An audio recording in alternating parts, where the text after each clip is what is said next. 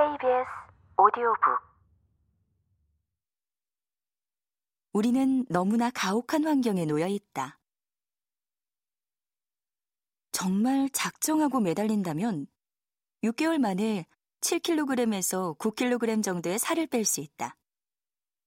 실제 체중 감량 프로그램을 대상으로 수행한 실험에서 이 숫자가 입증되었다.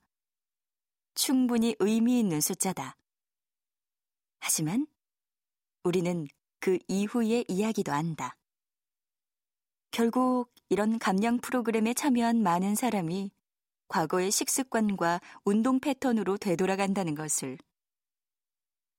전체 참여자 중에서 5년간 감량 상태를 유지한 사람은 겨우 15%에 불과했다. 나머지 대다수는 원래의 몸무게로 돌아갔거나 심지어 살이 더 찐 참가자도 있었다. 그간의 노력이 아무런 의미가 없게 된 것이다. 다이어트 업계 종사자들은 이러한 결과를 이미 알고 있다. 나는 다이어트 서비스 업체 웨이트와처스의 CEO 데이비드 커쇼프와 이야기를 나눠본 적이 있다. 잘 알다시피 웨이트와처스에 등록한 사람들은 누구나 결국 성공하게 됩니다. 우리 프로그램에 성실히 참여했기 때문입니다. 하지만 프로그램이 끝나고 나면 거의 모든 사람이 원래대로 돌아갑니다. 업체가 제공하는 다이어트 프로그램을 계속 따라가기 위해선 엄청난 고난이 따른다. 커쇼프는 말했다. 나는 이렇게 생각합니다. 한번 체중 감량에 문제가 발생한 사람은 늘 그 문제를 달고 산다고요.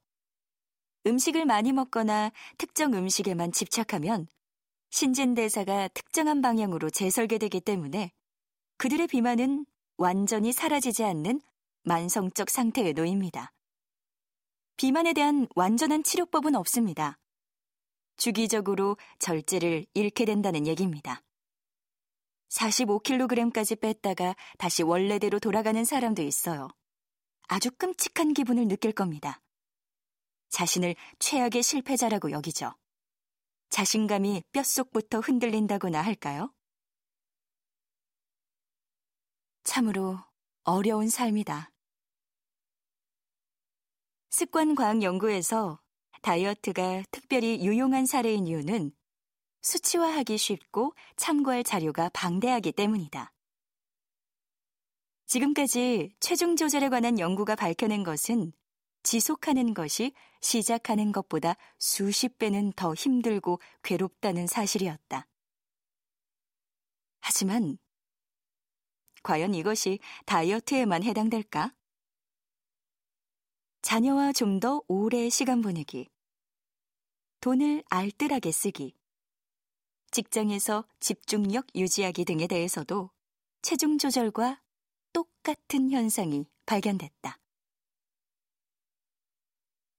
만약 내 사촌 동생이 비의식적 자아, 즉 습관에 의지하지 않고 순전히 의지력만으로 체중 감량을 지속하려 노력한다고 가정해보자.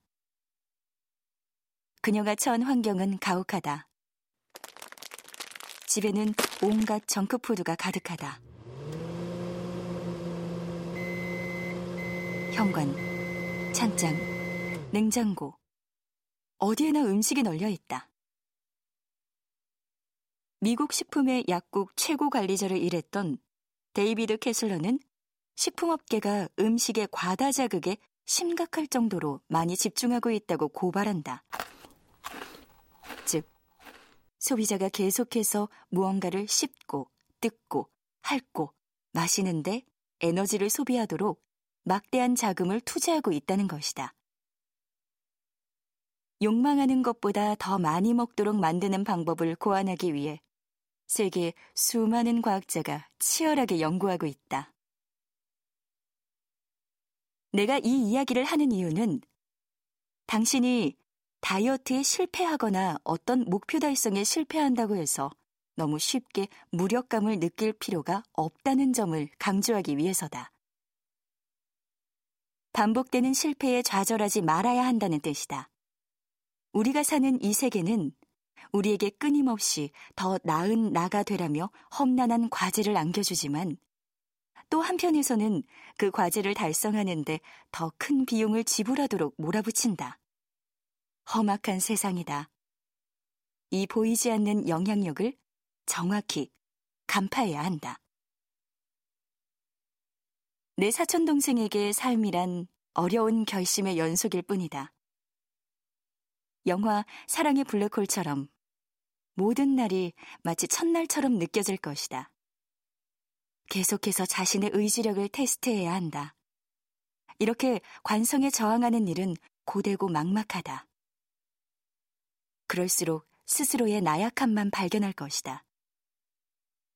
따라서 의지력은 새로운 목표에 지속적으로 매달리기 위한 적절한 도구가 될 수 없다.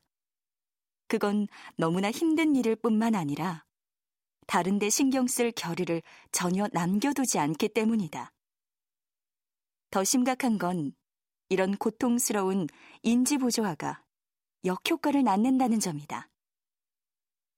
심리학자 데니얼 웨그너와 그의 연구진이 밝혔듯이 백곰을 생각하지 말라고 하면 오히려 더 자주 백곰을 떠올리게 되는 법이다. 이것이 욕망의 역설이다. 욕망을 억누르려는 시도는 첫날의 의도를 약화시키고 목표 달성을 더 어렵게 만든다. 바람직한 행동조차 고민으로 만들어버리는 것이다. 외근어는 다음과 같이 설명했다. 우리는 잠들지 못하는 걸 걱정하느라 깨어있고, 다이어트를 바라면서 온종일 냉장고 안의 음식만 생각한다. 충족되지 못한 욕망이 커지고 최초의 동기가 희미해지는 이 시점에 의식적 자아가 뛰어든다. 그러곤 지금 이 지겨운 일을 그만둬야 할 이유를 손쉽게 찾아낸다. 의식적 자아는 결심도 잘하지만 그만큼 변명도 잘한다. 우리는 어젯밤 피자를 먹은 이유, 점심을 건너뛰었으니까, 와, 오늘 운동을 안 한 이유, 무릎이 아프니까, 를 순식간에 합리화할 수 있다. 이 재능 덕분에 자신과 환경에 맞서 싸우는 걸 멈출 수 있다. 시작했던 지점으로 힘차게 되돌아가는 것이다.